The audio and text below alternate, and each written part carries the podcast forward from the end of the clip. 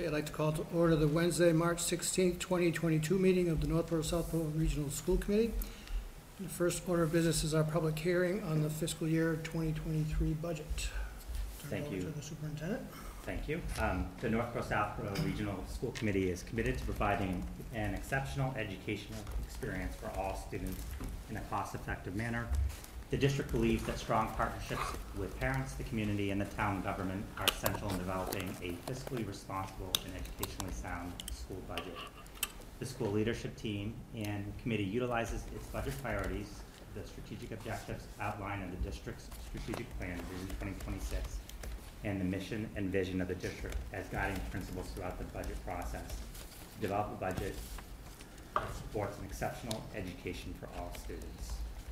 Copies of the fiscal year 2023 school committee voted and approved line item budgets are available online at the central office, Northborough town offices, and Southborough town offices. Um, this evening, Rebecca Pellegrino will be providing a total of the FY twenty-three budget subcategories by function classification as part of the public hearing process. Um, Good evening. So for regular education, we have function classification administration, which is the Series 1000. This includes fiscal audit, treasurer's office, school committee, superintendent, assistant superintendent, district-wide administration, business and finance, human resources, legal services, and administrative technology for a total of $712,689.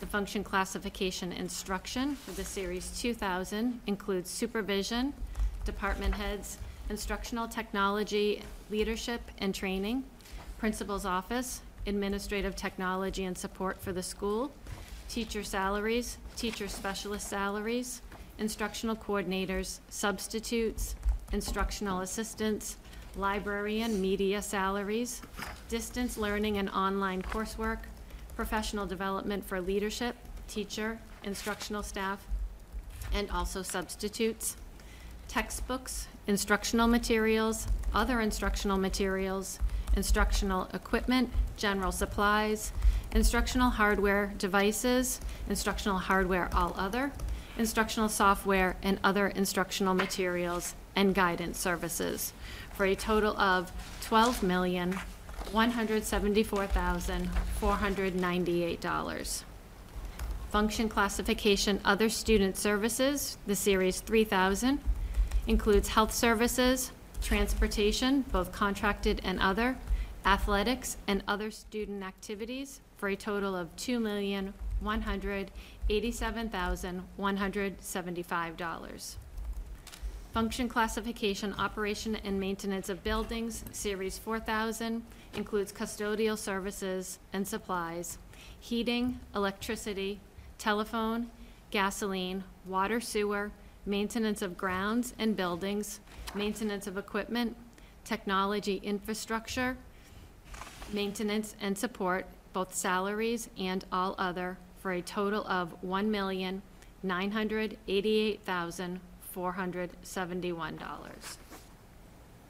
Function classification benefits and fixed charges, the Series 5000, includes employee retirement program, OPEB, insurance, both health insurance, retirees' health insurance, life insurance, Medicare, workers' compensation, unemployment compensation, comprehensive liability insurance, and rentals and leases for a total of four million, three hundred sixty-seven thousand, four hundred seventy-eight dollars. Programs with other school districts, the Series 9000 includes school choice and charter schools for a total of 200,000.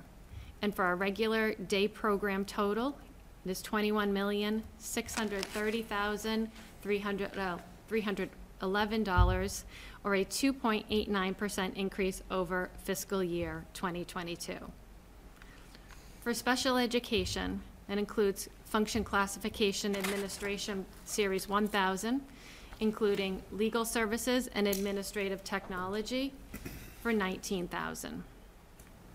Function classification uh, instruction, the series 2000, includes supervision, the Director of Student Support Services, Assistant Directors of Student Support Services, Assistant to Special Education, office salaries, supplies, dues, and miscellaneous expenses and travel, instruction, which is teacher salaries, teacher substitutes, tutor, home and hospital, and in-school, ABA, extended year, transition services, extended day, aid salaries, consultants, community life skills, supplies, professional development, textbooks, instructional technology, and psychological services for a total of two million, nine hundred sixty-eight thousand, eight hundred fifty-eight dollars.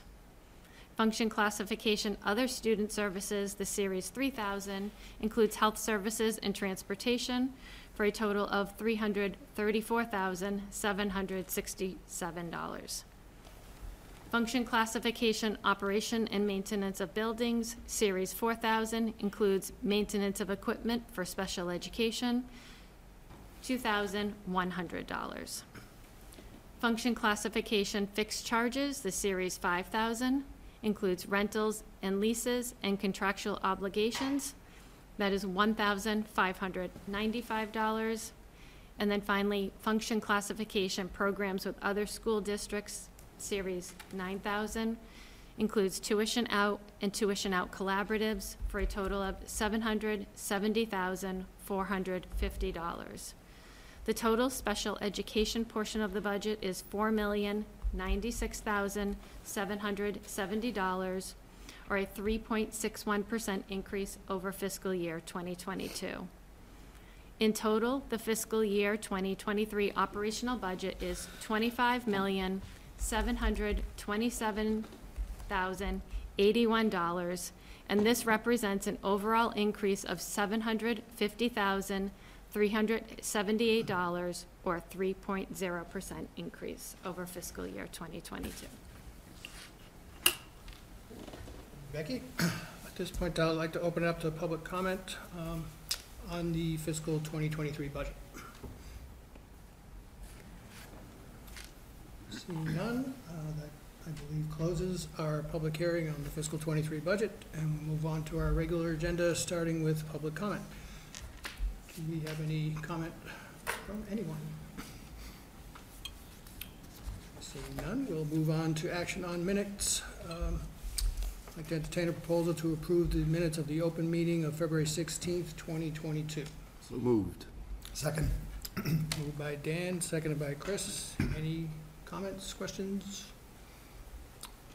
All in favor? That is unanimous.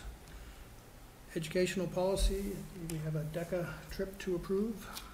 So we had a very successful DECA event this past weekend, and um, as a result, um, we have students who are going on to the next stage of of the DECA um, experience. So Principal Bevan, I don't know if you want to share a little bit of details ar- around the next steps. Sure. Um, as you probably know, our DECA program is very uh, suc- successful. It's one of our uh, strongest programs and, um, and a real uh, point of pride for us here at the school. And so 20 of our students have qualified for, for uh, the national conference in Atlanta. Um, and that conference takes place on Saturday, April 23rd, and finishes on Tuesday, April 25th. We have two, um, two chaperones going. Um, And I apologize that these details were not uh, included in the packet over the weekend and had to be added late. Um, But the, um, it should be a, a- as I understand it, it's a really uh, exciting opportunity for, for students and a chance for them to show off on, um, on the national stage. Uh, Our kids did very well over the weekend in Boston. We send one of the largest contingents um, in Massachusetts DECA to that conference.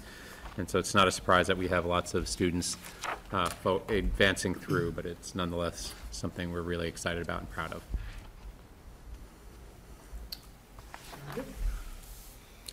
With that, I'll entertain a, a motion to approve DECA's overnight field trip to the International Career Development Conference, April twenty-third to twenty-seventh, twenty twenty-two, in Atlanta. So moved.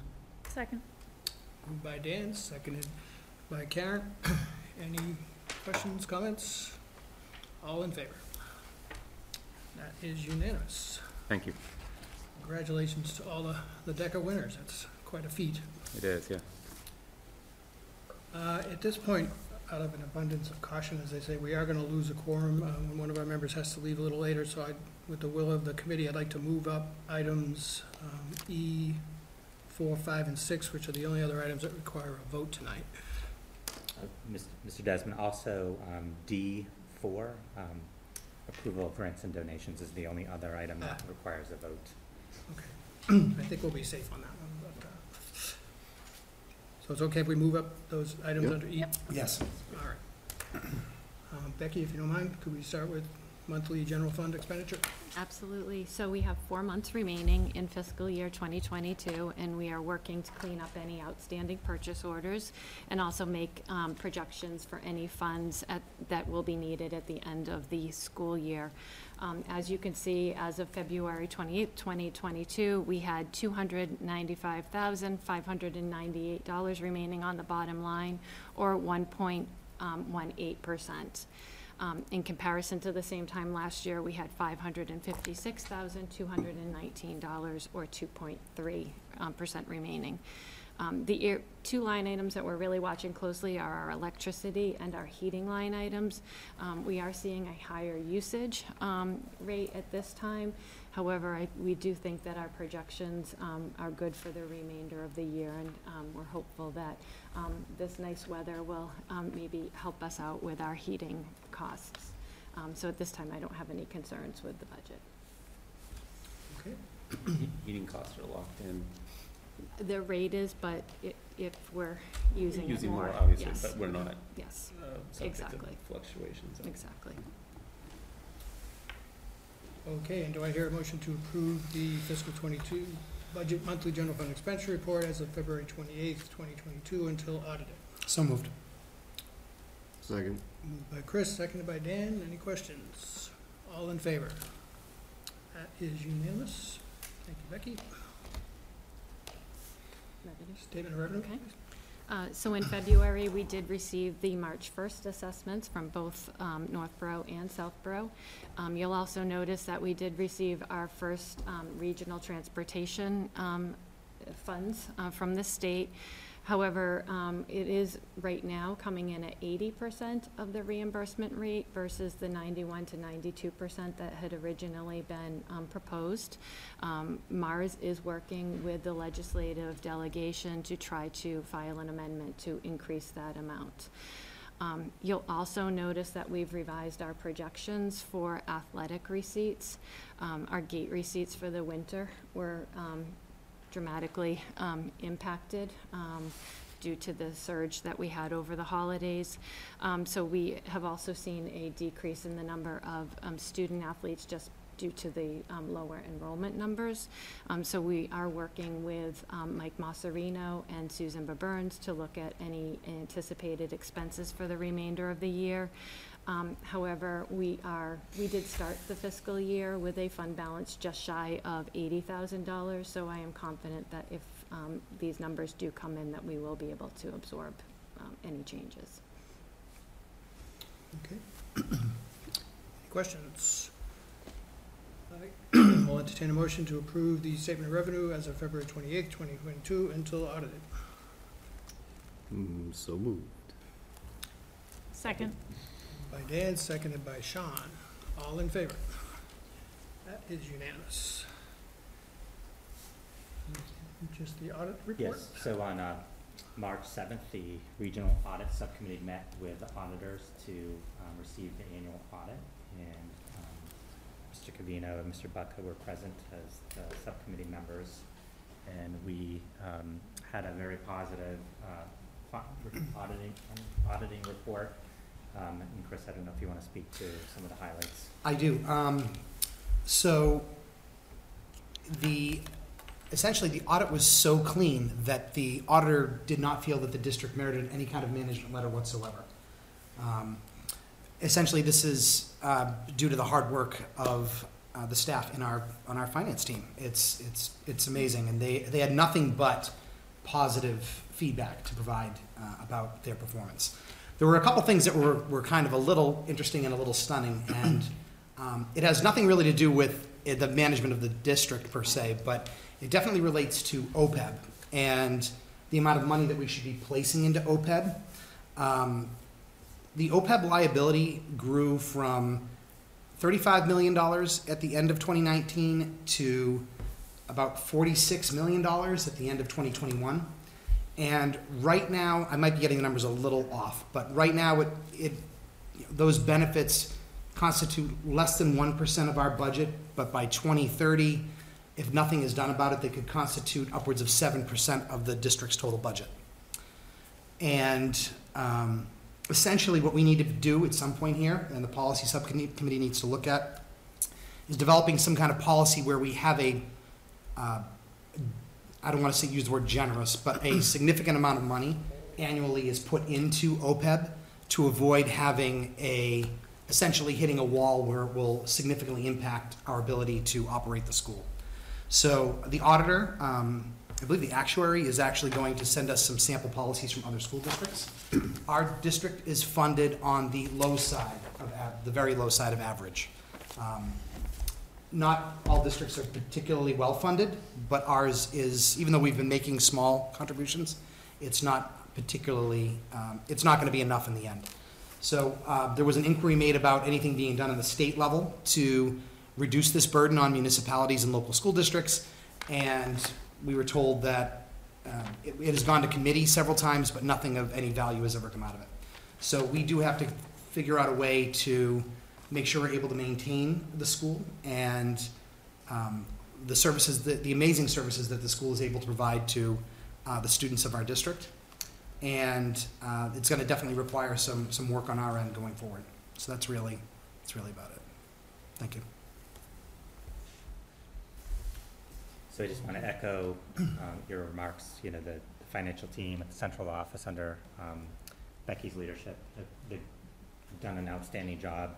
Um, We've also added an accountant, Sunny Cox, who's been um, a great addition to the team and has really been a value add in terms of the products and the work, central office. Um, So I just want to compliment Becky and the team and all the hard work. It's greatly appreciated. Yes, thank you. I think probably most people would fear an audit, but not, not Becky and team. We're actually starting one for our end-of-year report, just because we love them so much. There you go. Well done. So we need to vote to accept, um, I guess I'll entertain a motion to accept the audit report for the year ended June 30, 2021. So moved? Second.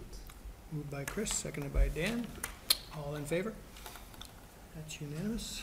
Congratulations, Becky and team. Good job. Okay, I think that brings us back to new business, um, the COVID-19 update. I think it's kind of ironic that we call this new business, but That's an excellent point. Yeah, good one.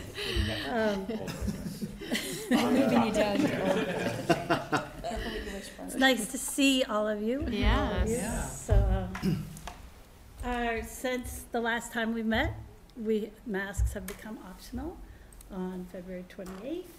Things seem to be going well, as far as I can tell. Yep. Uh, Mr. Bevan could probably give us more details on that. In the past two weeks, we've had three cases at the high school each week. Um, First week, uh, unrelated, last week, there was a possibility of some um, transmission that happened at an extracurricular activity, so we did do some modified contact tracing, notified the students and the families, and there was no further spread from those three cases. Um, Daily attendance percentage is what we've been monitoring with the MAT, and um, at the high school, they've been just around ninety-four percent each week for the past four, four weeks. So there's been no significant change since removing the masks. And really, I think that's it for my update. Things are looking good, so I'm open to any questions. Chris? That's the best COVID update I've heard in months, for sure. So thank you very much for your hard work, and um, I'm sure Mr. Bevan can speak to the fact that many of the students are comfortable wearing masks if they choose, and not wearing masks if that's what they choose, and uh, are eager to, again, to see and happy to see people's faces. Yeah, that's been my experience. I, um, we have had no instant incidents that I'm aware of of teasing or any conflict of any kind. Um, I think kids who choose to wear masks, I do oftentimes. Sometimes I, you know, I take it down, and uh, it it is something that you know people are used to, and it's accepted. And I think actually Lindsay would probably know more. I I think we had a higher percentage on the first day and the first hours, and it kind of changed and fluctuated as people became more, um, you know, more comfortable. So I don't know what your sense is. Yeah, no, I mean, like I'm a little sick, you can hear now.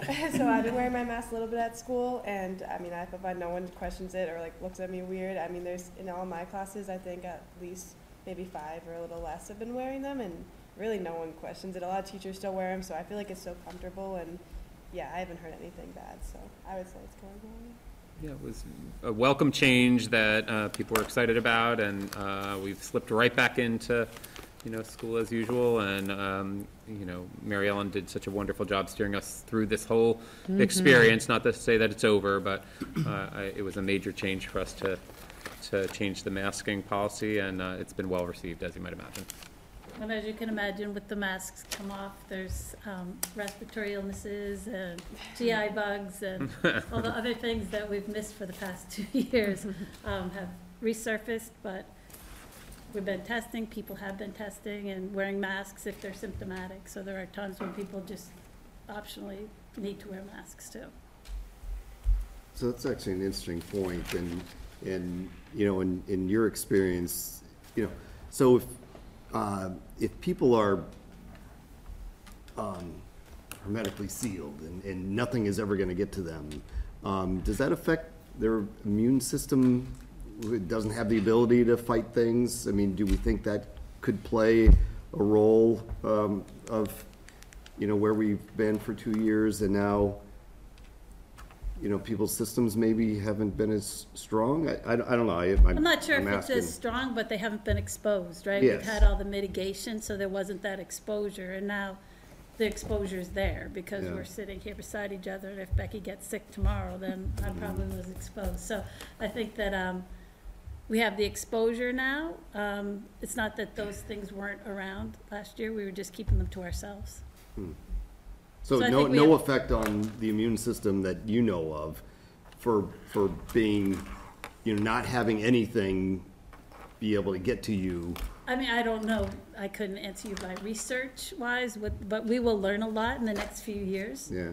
I think there's a lot to learn. I think that we're seeing, our pediatrician offices are seeing normal strep cases, which they haven't seen.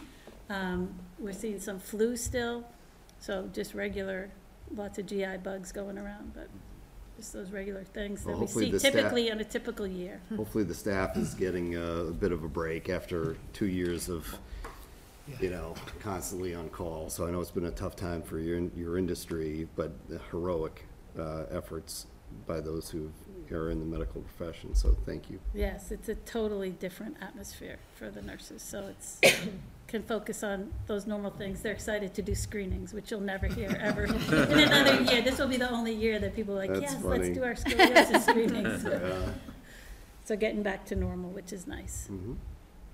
Can I also ask, like, uh, how the staff is doing and if our, our absent rates um, decreased or, uh, you know, during the Omicron thing, staffing was a challenge and I don't know Um, if it's still remained the same or? You know, if there's a major shift, I haven't noticed a major shift. Yeah, we saw a bit of a- an uptick at, during Omicron, but it wasn't as bad as we were really prepared for. We had, had really internally done some preparations in case we saw 10, 12, 15 people out, and that just didn't, didn't come to pass. And so I think we, in the same way uh, that student absences are about what they would be at in, in March, I think that's probably where our staff absences are as well. Thank you. Thank you, Mary Ellen. That was pretty much the COVID update we've been waiting for. so. Uh, Next up is legislative update. So just a quick update, um, we continue to advocate for circuit breaker, um, reimbursement, making sure that is, um, reimbursed at an appropriate level with the FY twenty-three budget. Um, regional, uh, transportation reimbursement is another area we, we continue to advocate for the upcoming budget, and also, um, through the budget process, chapter seventy reimbursement, so the, the House Ways and Means, um, has advocated that increasing the minimum local aid per student of thirty dollars be increased to hundred dollars as a result of inflationary, um, impacts. So, obviously we'll advocate for that. Um, that would have an impact on, our overall regional budget moving forward. Those are the three updates that, um, we continue to advocate for. Okay. Should we be writing letters? Yeah, so there are, so I have been, um, looking for some model letters. There doesn't seem to be a real organization yet, but I, um, through Mars, Mass Association of Regional Schools, we've been advocating. Um, and we, we could draft our, our own letter if that is the will of the committee. I'd Be happy to do that. I always like letters, but. Yeah. Sean? I just have a question. I know MTA has been pushing recently this, like, early retirement bill, but I don't, and I don't know if it's even gonna make it out of committee, or, and if that would affect us at all. No, I think that, um, I- I haven't been following that. I know that there was a, a push for an early retirement incentive. Yeah. Um, but it would have to be voted by the, the state and also approved by the, the local committees That's what to make thought. sure Okay. That it is right for a committee. Um, and I don't think that's, I haven't heard much about it lately, and I think the window has passed. There was a flurry at the end of last week, and I didn't know where that ended. Okay. I can, I can check in on that. Okay. And next up is professional development overview. So Dr. Reinhorn and the Professional Development Committee has been working hard on planning for Monday, March twenty-first, our District Professional Development Day, and she's gonna provide a overview of what teachers will experience. So they're very quick slides if you want to even just turn, but I, I hate having, you guys having to move, although it doesn't seem like it's coming up.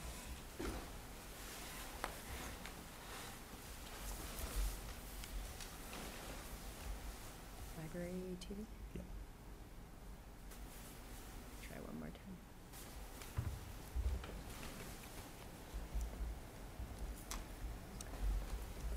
Tim, are you able to help project, perhaps? That's what I was doing.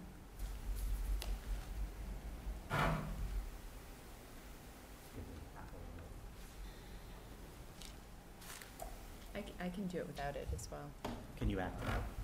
Um, I could sing it, and then really have some feelings about our PD plans, but.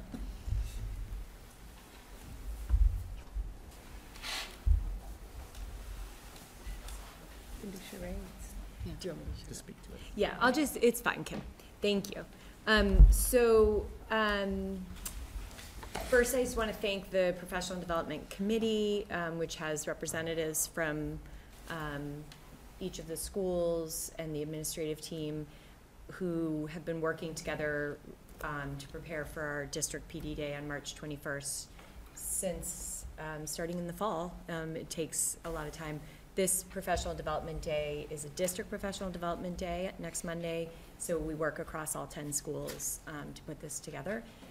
Also want to thank many of the educators who are offering um, sessions or leading sessions um, that are, um, you, well, I'll keep going. But so th- th- they are, in some cases, rather than engaging in learning, they're leading learning. And that's another really important piece of the day, so thank you to those folks. Um, our professional development offerings are all aligned to Vision twenty twenty-six, our strategic plan, um, and our school improvement plans. And at our district professional development days, the way it's organized is that dis there is that alignment, but then within that, educators have choice, um, where they are looking at the offerings, in some cases, they're proposing offerings, and then saying what fits with the work of my school, with the work of my department, with the, what I'm focusing on personally, or in some cases, might be PDPs, they, professional development points that they need for their own certification or things like that. Um, the format is that we have two different types of offerings. We have workshops, which, where we have someone with some degree of expertise in that area who's leading a workshop for the day, or we have partnerships, which are collaborations among our educators where they have set a learning goal and a, um, and outcomes that they want to accomplish, um, as a group of educators collaborating together during that day. Um, what I'd love to do is just share with you a few of the offerings, just to give you a sampling of some of the types of things that are going on.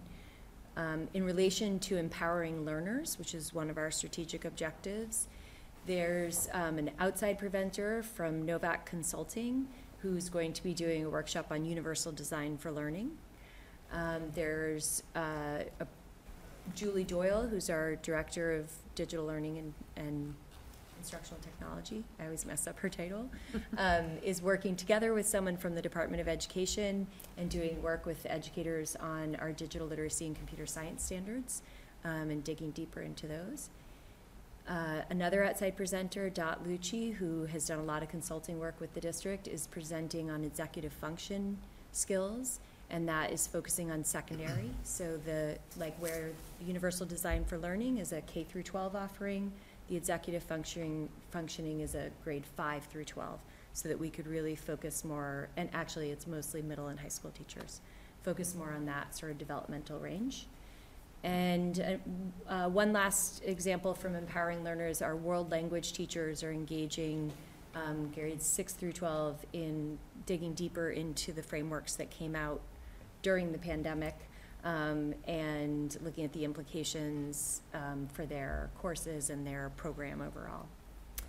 In the area of equity of opportunity, uh, the Anti-Defamation League, which has been working with us in our World of Difference program, which you've heard a little bit about, they offered a PD in the fall for all educators, and this is kind of the next level of work for those who are opting into it um, about uh, the title is Transformative Approaches to Social and Racial Justice in Our Schools. Um, there's a group of our own educators offering a workshop on Zaretta Hammond's Master Moves. Whole set of um, partnerships around continuing our work around windows and mirrors and um, analyzing our own units of studies and resources um, to see what windows and mirrors we're offering for our students. Um, and that in the area of art is, um, we have, um, an outside presenter working with all of our art teachers using ceramics, and intersecting with honoring cultures. Um, so that's, and mindfulness. There's like a few things going on there. Um, there's work on IEPs and the writing of, of IEPs. There's, um, workshops for our educational support professionals, our ESPs.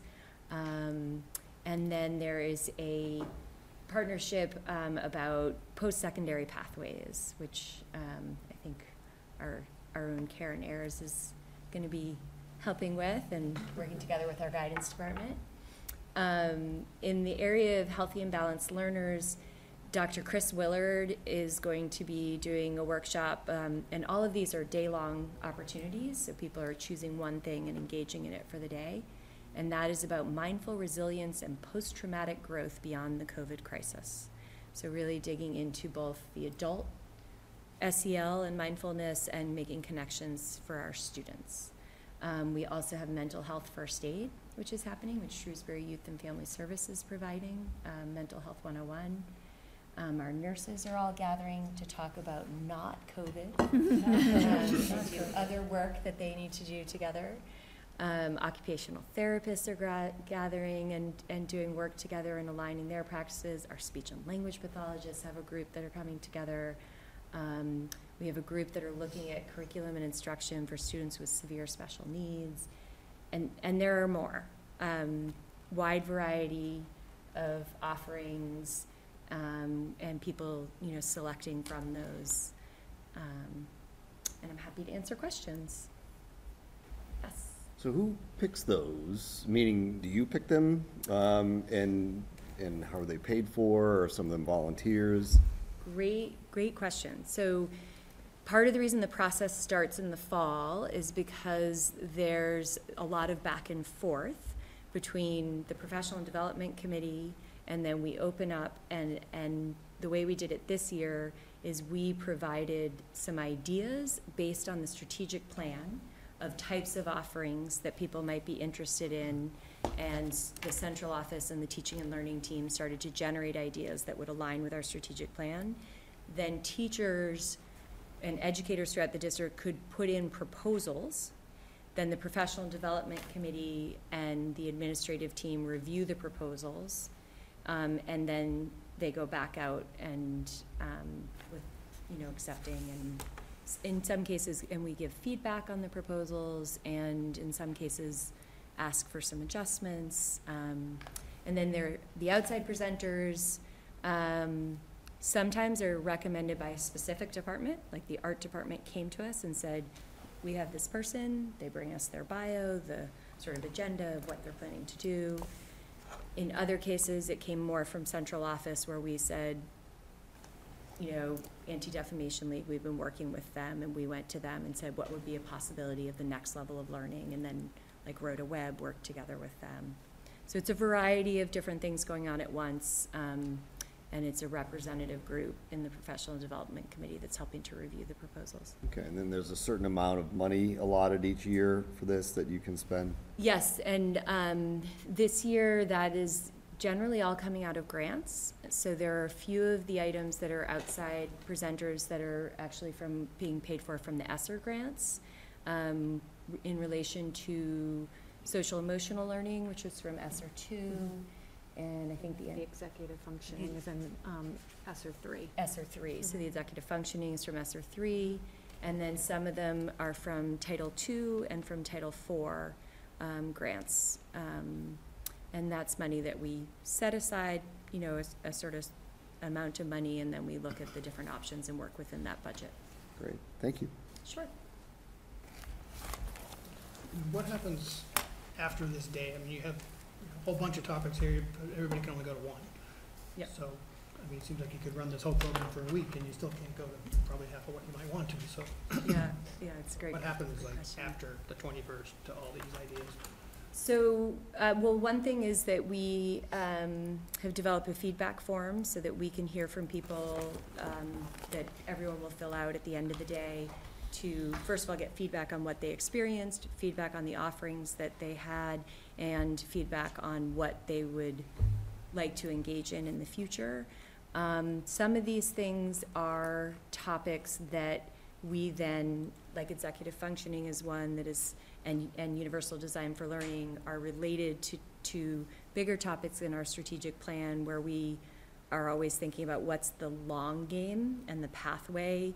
And this is a first experience, but who else is gonna need this type of learning and how are we gonna do that? So that's kind of an ongoing conversation of, you know, um, does it go, become part of school-based professional development in the future? Um, it, it varies from topic to topic, kind of where that goes, but Okay, it's definitely part of the conversation. great. Anything else? All right, thank you, Stephanie, appreciate that. Next is approval of donation, I think. Yes, so we learned, I believe, um, last week that the Northborough Southborough uh, Regional School District was awarded a grant from the School Nutrition Equipment Assistance uh, Program. Diane Kofer, who is the food services manager, um, wrote the grant in October and um, secured for the district five thousand forty-seven dollars. Um, and that specifically is to replace um, equipment in the kitchen and as you can imagine, there are many expensive pieces of equipment in our, um, in our cafeteria. And we also just learned this week that, um, the regional school district also secured a twenty thousand dollar equipment grant as well. So, um, significant, significant amount of money and just wanna compliment Diane Kofer for pursuing this and, um, securing the funds. It's, it's greatly appreciated and needed. Okay, so for tonight, it's five thousand forty-seven for, Yeah, I wanted to say the twenty thousand for April. but Just be mindful of- We found out um, yesterday, I think. yes. I have a question. Um, In terms of the equipment, is there equipment to wash all of the trays, which had been an issue a couple, pre-COVID? Yes, so there is equipment to um, wash the trays, and we are getting back to um, thinking about when is the right time to actually implement that. The prices of commodities and um, trays and so forth has been outrageous, so we need to get back to that as soon as possible, because we can't afford to, to buy trays and, you know, and Can't afford it. paper cups. To It's landfill really them. expensive, or Mhm. uh, for the environment, so yes, we are getting back to that. It's good news, thank you. Okay, so I guess we need a motion to approve a grant from the School Nutrition Equipment Assistant Program in the amount of five thousand forty-seven dollars to fund a double-door freezer, I believe. So moved. Second. Moved by Dan, seconded by Karen. Any more questions? All in favor? That is unanimous. And Next up is the school choice discussion. So this evening, I thought I would present information around school choice. Uh, It's the annual presentation. Um, my thinking is that tonight I'll present the information. Next, uh, meeting, we'll discuss, and then we have to, the committee will have to vote whether it wants to opt out of school choice by June first. So at the May meeting, actually take a vote. So for all intents and purposes, this presentation is just informational. Okay. So, um, school choice, um, has been in place in the Commonwealth for, um, several decades, since nineteen ninety-one, and it's governed by, um, Mass General Law, Chapter seventy-six, uh, Section twelve B. And it, again, allows a parent or guardian to enroll, um, his or her child in a school district other than the district in which the, the child lives. Um, and then it with, um, Ed reform in nineteen ninety-three, the law was amended, um, and school districts in Massachusetts are presumed to participate in and to admit non-resident, uh, students through school choice unless districts choose and vote to opt out of the school choice program. So again, a, a receiving district can withdraw from school choice only if a school committee holds a public hearing, um, on this issue and then votes to withdraw. And that needs to take place before June. The school choice tuition has not changed from prior years. It, it is five thousand dollars for a regular education student and seven thousand five hundred dollars for a student who receives special education services. And just as a comparison, the per pupil expenditure for the Northborough Southborough Regional School District for FY twenty was seventeen thousand nine hundred and two dollars. School committees can specify uh, the schools, obviously Algonquin, there's one school, um, but the grade level. So if we had um, declining enrollment in a specific grade level, we could open seats in that specific grade level. Um, And then, um, you know, obviously we cannot discriminate, um, so non-discrimination policy exists when we're thinking about accepting students. And basically, if there are more um, students who apply for the seats that we've opened, then it is by lottery. And again, I think the advantages of um, being a school choice district is that a s- district does receive five thousand dollars per pupil. It is a means for many school systems to generate revenue. Um, It allows for districts to um, accommodate declining enrollment. Um, And it's also year-to-year decision, so any one decision the regional school committee would make is a four-year decision versus a pre-K through twelve system where it could be potentially a twelve-year decision. Um, the disadvantages are the FY twenty, uh, twenty per pupil expenditure is far greater than the dollars we receive in terms of school choice students. Acceptance is by lottery, um, which means that, um, again, we don't, we can't, depending on the student need, um, the expense to educate the child could be significant. Um, once a child is accepted, um, the district is responsible for educating that child through grade twelve or age twenty-two, depending on the needs of that child. And then, again, potential for a student to require significant, um, resources. In districts who have entered into school choice agreements, um, it's difficult to exit, um, because they rely on that revenue. Um, so, that is the annual presentation. My, um, my recommendation, um, stands in terms of, I think, at this current time, it does not make sense to, um, not opt out of school choice, so not elect to opt have school choice. I know, it's a de- negative, um, but again, I'm sure the committee can discuss the pros and cons at its April meeting, um, to think about what it would like to do moving forward.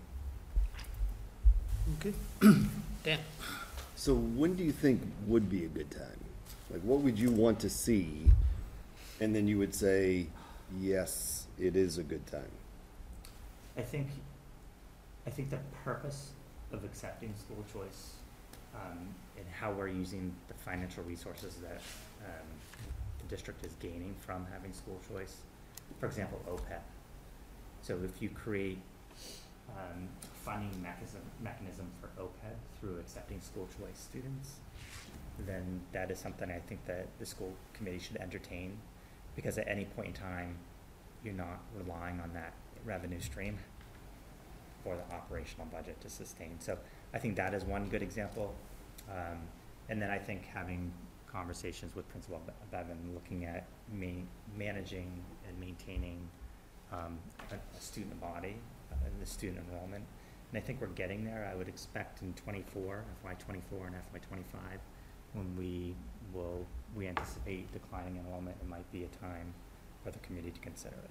But those are two examples when I would start to consider. Okay. Uh, Follow-up if I may. Um, So, uh, other schools or other districts that do participate in school choice, are you, are you aware of some? And then, uh, uh, are there ones that ex, that say accept one, two or three, or ones that accept a hundred? Yeah, I mean, I think there are s- districts that are very targeted.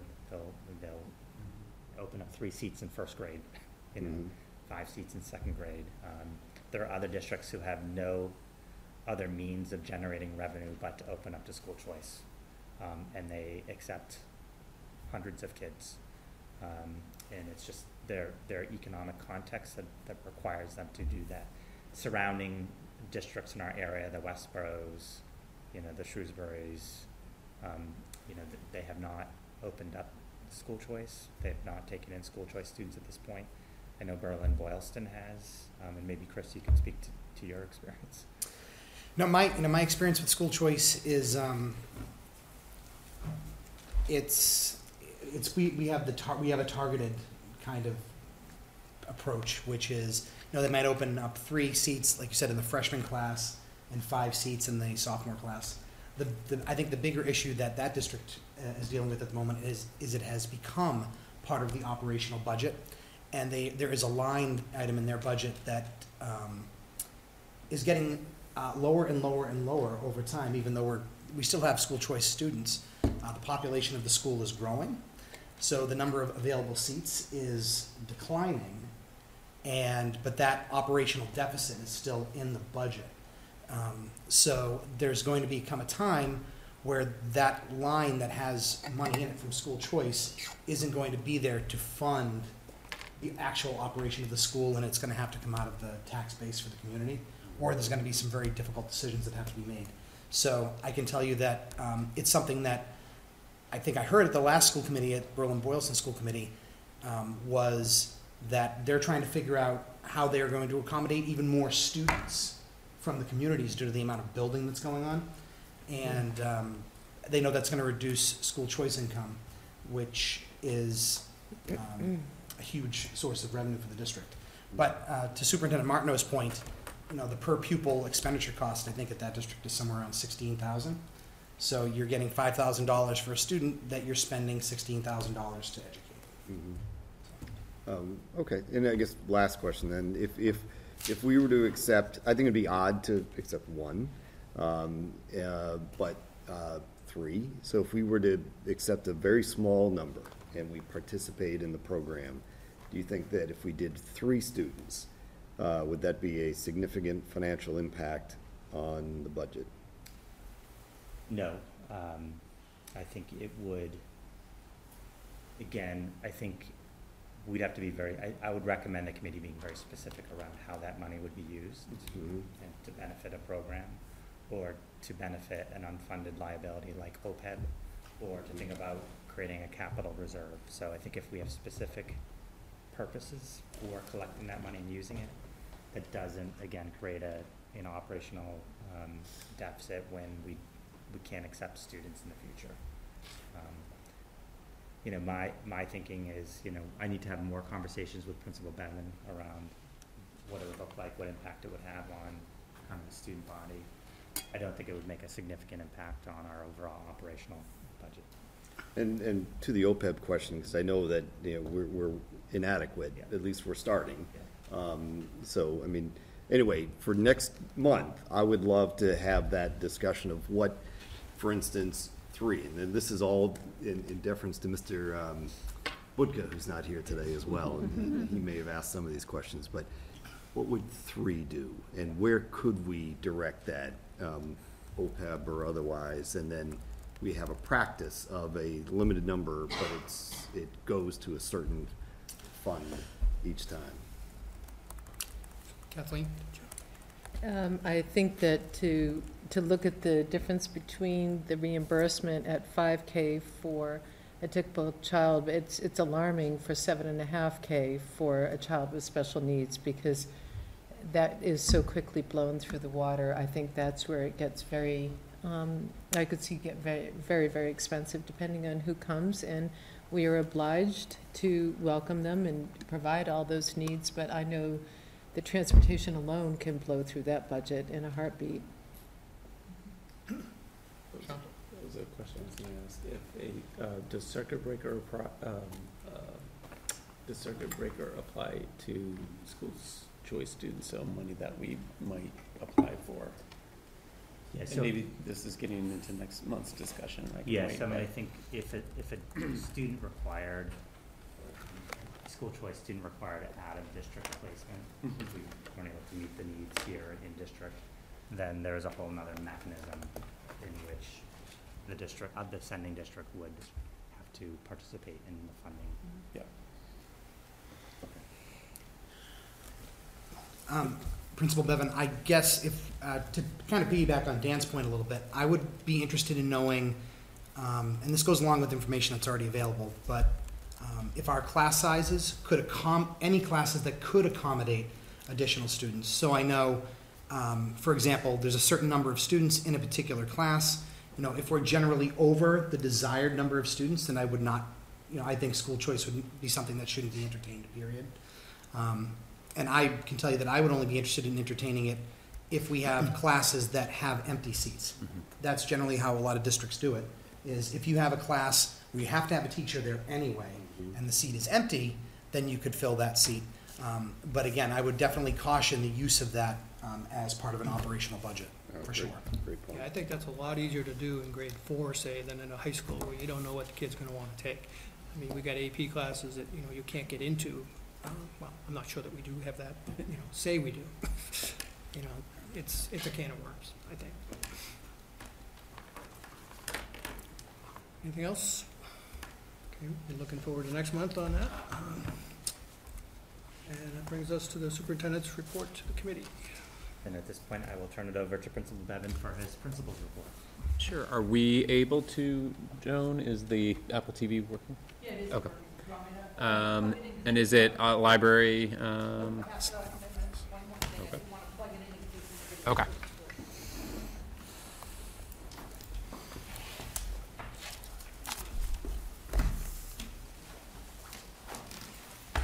Show me, and then I'll sit back, I'll just present.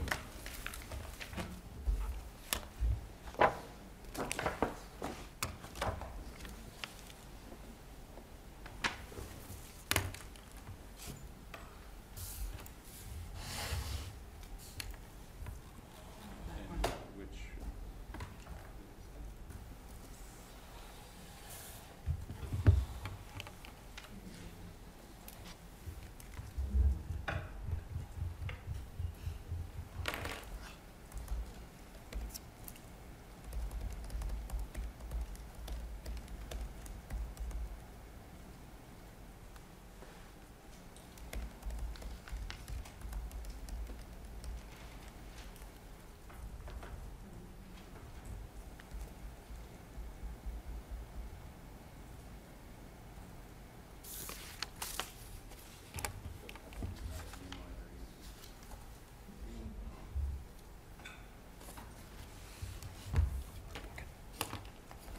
Or we can simply.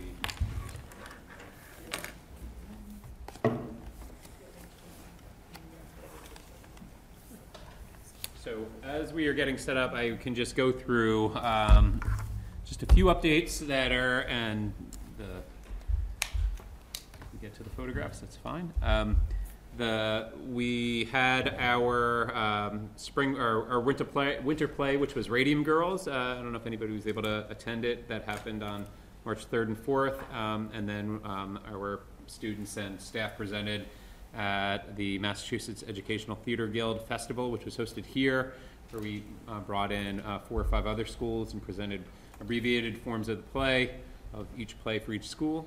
And those were big successes. Um, I, um, in addition to just highlighting the wonderful work of those students and that staff member, uh, Mr. Kelly, um, it's worth noting that that play uh, was written by a, a female and had a female lead.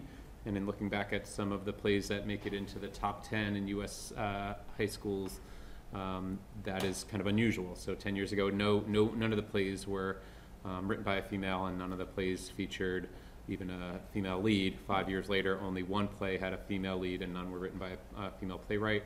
And Radium Girls was uh, had both of those features. It's the only one in the top 10 of American plays that has done that. I think it's evidence that here at, at the school we're really embracing representation as, as um, you know, a core focus of this year and going forward.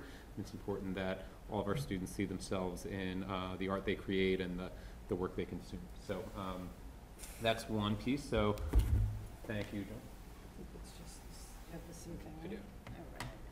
I like that last statement. Yeah, we're cooking. Great, thank you very much. All right. And this, uh, just to show you, this is our, uh, our, our student, um, our cast, of course. And even the clock in the background was created uh, by two of our students, and one of was our, one of our female students who, who was really, I think, the driving force behind that, which is a major part of the show. And she's one of our robotics students. So um, they did a wonderful job, and the, the play really was quite terrific. Um, additionally, um, and we've already covered this, um, we've had a smooth transition to optional masking. Um, Oh, no. oh no. Oh, there it is. Okay, I'm not gonna touch it. All right, um, and, and no incidents that I am aware of. So I put that photo on there because we have students and those um, young women would have three weeks ago been playing ice hockey with masks and being here in school in masks. And here uh, you can see their uh, smiling faces, which was a, a, a really lovely moment. That was from over the weekend. And those, of course, are members of our uh, ice hockey team who made it into the state or are state semifinalists. They are playing at the Gar- TD Garden this weekend. Um, they're playing Canton High School, um, and they um, for the state championship, Division Two state championship. And worth noticing, noting, they are the team is a co-op, so uh, that means that we are a combination of, even though we are Algonquin, um, the Algonquin Titans here. Uh, they uh, are comprised of four, uh, eight of our um, of our students, four students from Hudson, one from Marlboro, two from Nashoba, and one from Clinton. So um, it's a really wonderful team who's performed really well, and we're excited to see them play at one o'clock um, at the Garden this weekend. Okay.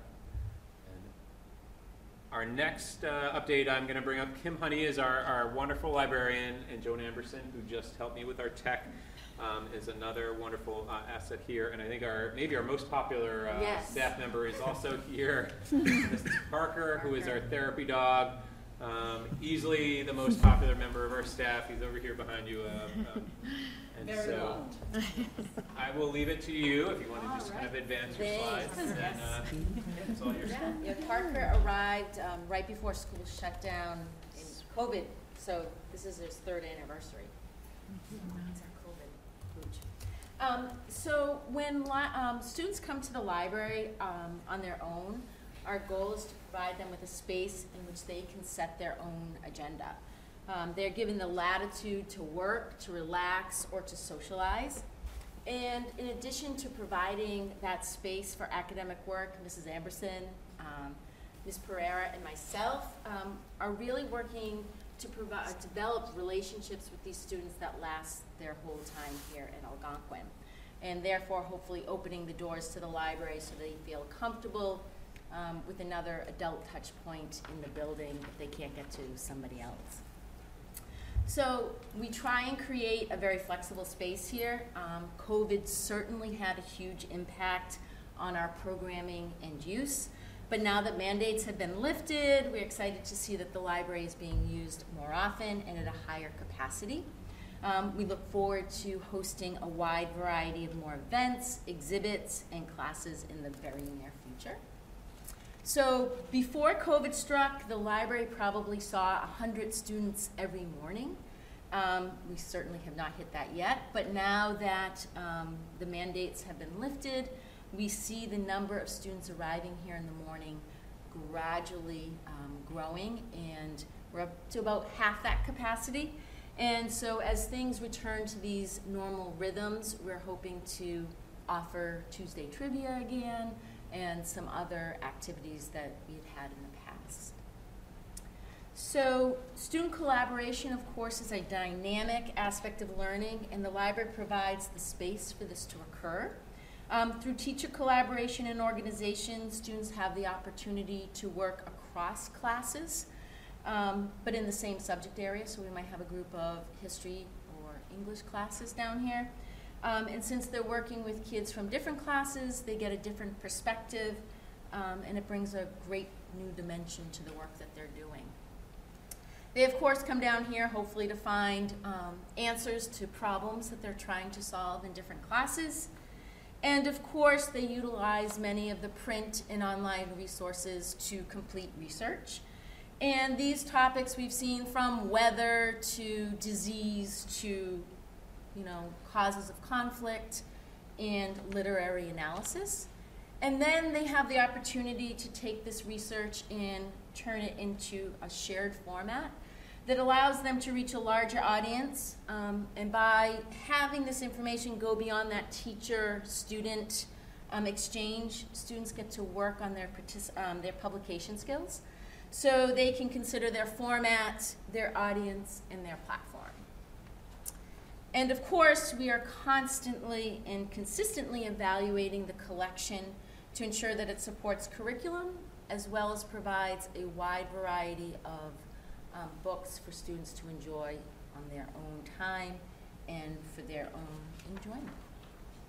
And of course, we have Parker, who is um, most visited, um, and students make a, a, you know, part of their routine. Some kids, they fly in the same time every day, they fly in multiple times a day, um, and it's usually a quick pat on the head and then out the door. But they all are consistently reporting that he lifts their mood, so thanks to Joanne for training him and bringing him to us.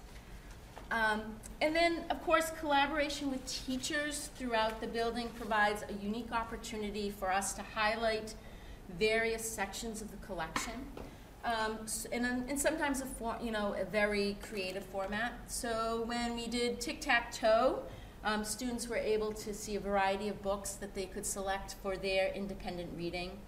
Um, in chemistry, we worked with heroes or villains, so they had to do a small research project and then create playing cards where their element a hero or a villain.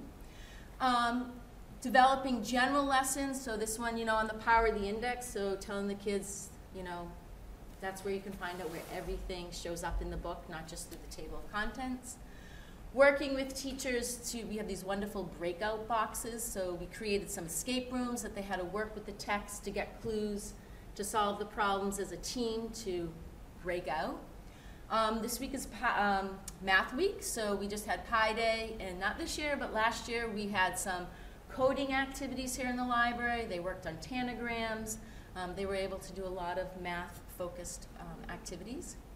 And of course, working on very specific research projects with um, teachers to fulfill a very specific curriculum goal. And when I was working with the um, Northborough Historical Society, I came across the original library statistics from when Algonquin was opened in 1959. So thanks to the wonderful support of the community, our collection has grown um, at a great rate. And we are very lucky to have a wide variety of resources available for our students here at Algonquin. Um, space utilization, we aren't where we have been in the past, but we're getting there. You know, we've had, we are now at full capacity. At the beginning of the year, of course, we were only at half capacity. Um, but as of today, we've had um, 340 classes come into the space to use this main room as well as the, the side classrooms. Um, hundred and forty in our two, our computer lab, and hundred and eight different meetings throughout the year. So we're lucky, in addition to this main space, we have a class, two classrooms, a computer lab, a faculty workspace, as well as um, a podcast space that is now housing the radio station as well. Okay, so 206, over 260, yeah, I'll be okay. 26,000 students have come to use this space. Um, so we are excited that as um, we are returning to normal, that these numbers are increasing and more students are finding their way here. Um, and then, of course, we're hoping that we will return to where we used to be, right? So, inviting um, or hosting international speakers. Um, we are hosting virtually again this year, but um, la- last few years we've had them in from different parts of the world. Um, of course, more frequent visits from the nursery school, um, after school, big group events um, that are you know student driven. Um, before school activities, we're waiting for Tuesday trivia. Um, big group from the freshmen more frequently, and just groups of kids getting together and hanging out. And then, of course, more time with Parker. So we're very excited by the idea that kids will be able to display more work as it's produced, and of course, more collaboration. So our goals here, of course, is to support all aspects of the curriculum here at Algonquin and make sure that we have appropriate resources to help um, close the achievement gap. So um, as more um, need for specific um, books to utilize what we have here, as well as um, the BARD system, SORA, and other state-sponsored programs to help encourage um, reading stamina, which is directly correla- correlates to academic achievement. So the more kids like to read, um, the easier it is for them to tackle very difficult um, and more complex reading as they go on. Embrace um, and per, you know we're in the process of really going through our curriculum and making sure it's reflective of our students who are here. Um, so to make sure that they see themselves in the collection, but also they have the ability to read other um, people's experiences. Um, and of course, continue our programming that's engaging, and inclusive, and expand research um, activities that really embed into our curriculum um, instead of being a side part, so that kids can really see the connection between what's going on in the classroom and the need and the importance of um, doing well vetted research. And that is. Thank you. Thank you, Kim. Always a good sorry, oh, there you go. thanks. Thank you, that was great. Um, it's s- certainly, um, you're using the library for all, all sorts of enhancement of the school curriculum, and so I'm, I'm also wondering, libraries have also really been coming in far as maker spaces and spaces to support social emotional learning as far as creating and like puzzles and, um, coloring and crafts, and so do you do anything like that? And do you have spaces for those? Well, we have, in the past, you know, before, couldn't really share, we did have a whole section that, you know, kids could play chess, and we have, um, you know, these sticker puzzles and coloring, so we do make all that available, and the hope is, as things loosen Okay. up again, we will bring that all back. Okay, great. Yeah. So- Thank you. Just had a question about, what time does the library close in the afternoon? It closes at three. Is there any way to extend that? 'Cause- And the reason I ask is like, sometimes kids have to hang around for sports or something till, say, four. It'd be nice if they could come in here and study. Well, two things. Of course, it could happen, but it's a staffing issue um, because we're down to two and a half people.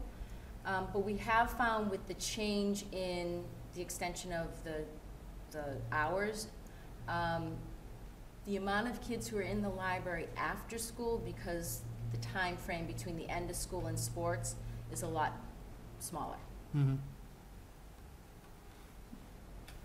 Sean, maybe that's something to look at. I don't- I don't know how much of an issue it still is, yet, but, um, like I said, it would just be nice if they could come in here when, if they have some time.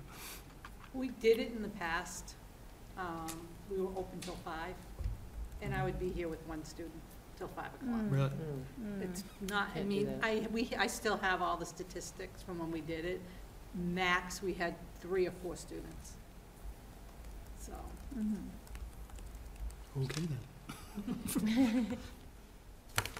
Anything else? Thank you. Thank you. Kim, thank you very much. Thank you, Joanne, and thank you, Parker. Um, And next up, I have uh, Lisa uh, Connery is our wonderful uh, department head of the guidance department, and she is going to provide um, uh, an overview of our college and career readiness. So thank you. Um, Sean asked me to join you tonight. I think there has, there's been some conversations about the Career Center as well as internship opportunities. And I thought before, um, I shared information about those specific questions, that I might just give a quick little overview of what the College and Career Readiness Program looks like, you know, in the guidance department. So of course, we too have goals like Kim to ensure that all students have high-quality pathways to those educational and career opportunities. Um, it's a huge focus for us. We go about accomplishing that um, by providing tiered supports. So we kind of have those universal supports, the information that we feel that every student should have access to and be aware of. And we go about providing those supports through our guidance seminars. Every student is introduced to the same information in our seminars, as well as our, our post-secondary fair and our career days. And then we have more targeted supports in our individual work with students in developing their post-secondary plan, as well as the possibility of talking about internships and job shadowing opportunities for students. Now, of course, we too were hit by COVID, and a lot of those opportunities haven't been available for the past couple of years. But we are really hoping um, to, you know, go back to where we were and start increasing those opportunities because we had started really making a lot of very good strides in the opportunities we were providing. So the guidance seminars and the individual work is done by the guidance counselors. And so our focus each year is a little different. So for grade nine, right now, we are really focusing on transition as well as some of the social emotional learning um, topics, self-awareness, growth mindset, helping students to understand how their mindset can impact their overall um, success. We talk about grit. We start introducing them to um, SMART goals, and we actually show them how to develop a SMART goal, and we have them develop an academic and a personal goal. Um, these are new topics that we started when we um, when COVID hit, and we started doing a lot of remote presentations. We also spend time talking with them about, about their four-year plan as part of the um, course selection process. In grade 10, we shift our focus towards career exploration and we utilize our Naviance um, College and Career Readiness Program. We're currently working right now with our sophomores and we're having them do the career assessments. So there's three different assessments that we have them take. One is the personality, which is based off the Myers-Briggs, helping them to gain a better understanding of themselves and their preferences the Career Interest Profiler, which is the Holland Code, and Career Clusters. So we really want students to start to gain a better understanding of their preferences, their interest, and how those two things come together and connect from a career or a major perspective. We have the kids do a deep dive in researching a particular career that they might be interested in so that we're so that we know they know how to research a career and a lot of the information that is in the program is also data driven by the bureau of labor um, around employment stats and everything. So there's a lot there's a wealth of information in there and so we guide the students through how to access that so that they can also do some of that independent work. We then look, um, work on resumes and interviews, again, long-term planning around course selections and how that might connect to a potential career or major, and forward thinking for not just the next year, but maybe the next two years or the next three years. Um, In grade 11, we start really focusing on research, searching and researching and information gathering around opportunities for individual students. Now, a lot of our students go off to two and four-year schools, but we have plenty of students who, you know, go off to the military or work or, you know, the trades. And so our focus is really helping them to research the information relative to whatever program they're interested in, whether that's through Naviance or through the websites. Through a college website, how do I navigate that website to find the information pertinent to what I would like to do? In grade 12, I kind of, I'm summarizing months worth of work here and years worth of work in about two minutes. in grade 12, we like to call it the nuts and bolts of applying. Sounds kind of simple, takes an entire semester to move the kids through it.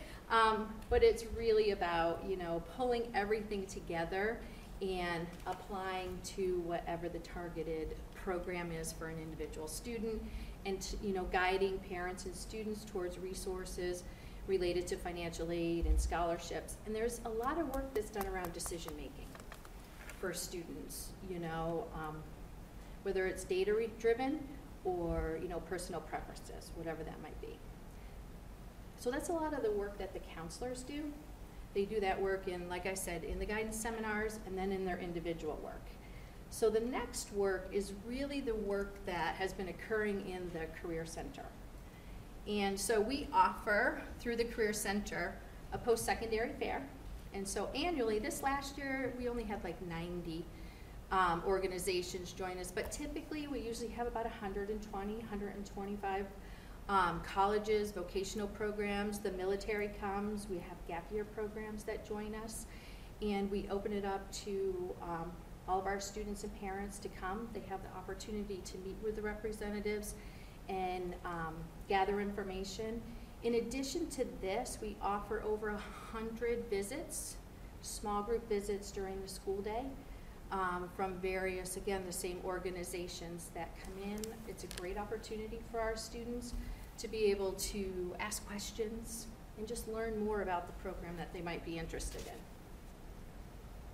One thing that we had started a couple years before COVID hit, and then we had a pause on it.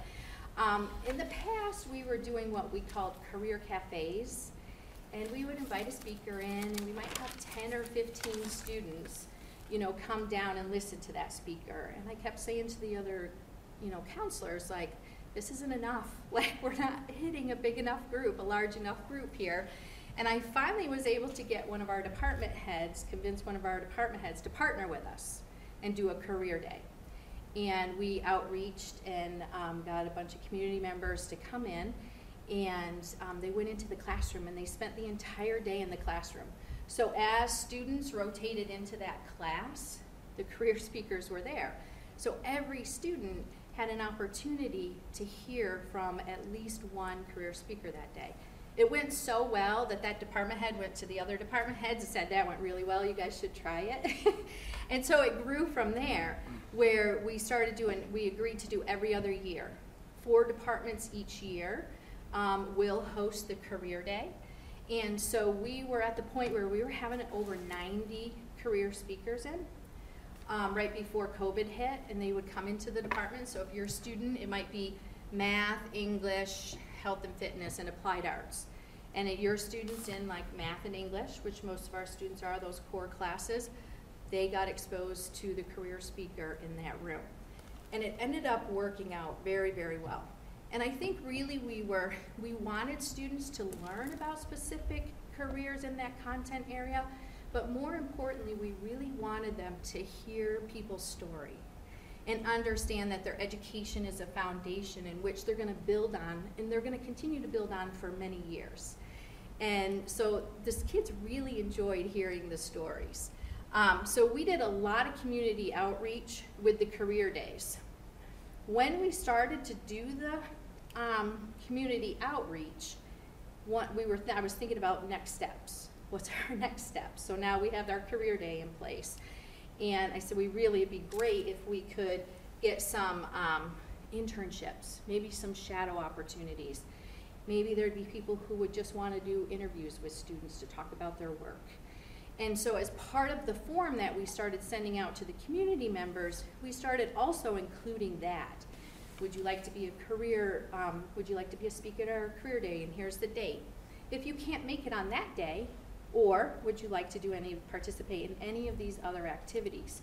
So we really started to build our career resource directory, and COVID hit. And so we're looking, really looking forward to getting this up and started. And so we started to have a bunch of our students actually, you know, participating in internships. And these are some of the different um, organizations who were offering opportunities to our students. It's only a few. There were others, um, but they had some great opportunities. Whether they were working with, you know, the Oasis um, Wealth Advisors or Central One, Chick Fil A, Flaherty PT was great with some of our kids who were interested in the health sciences.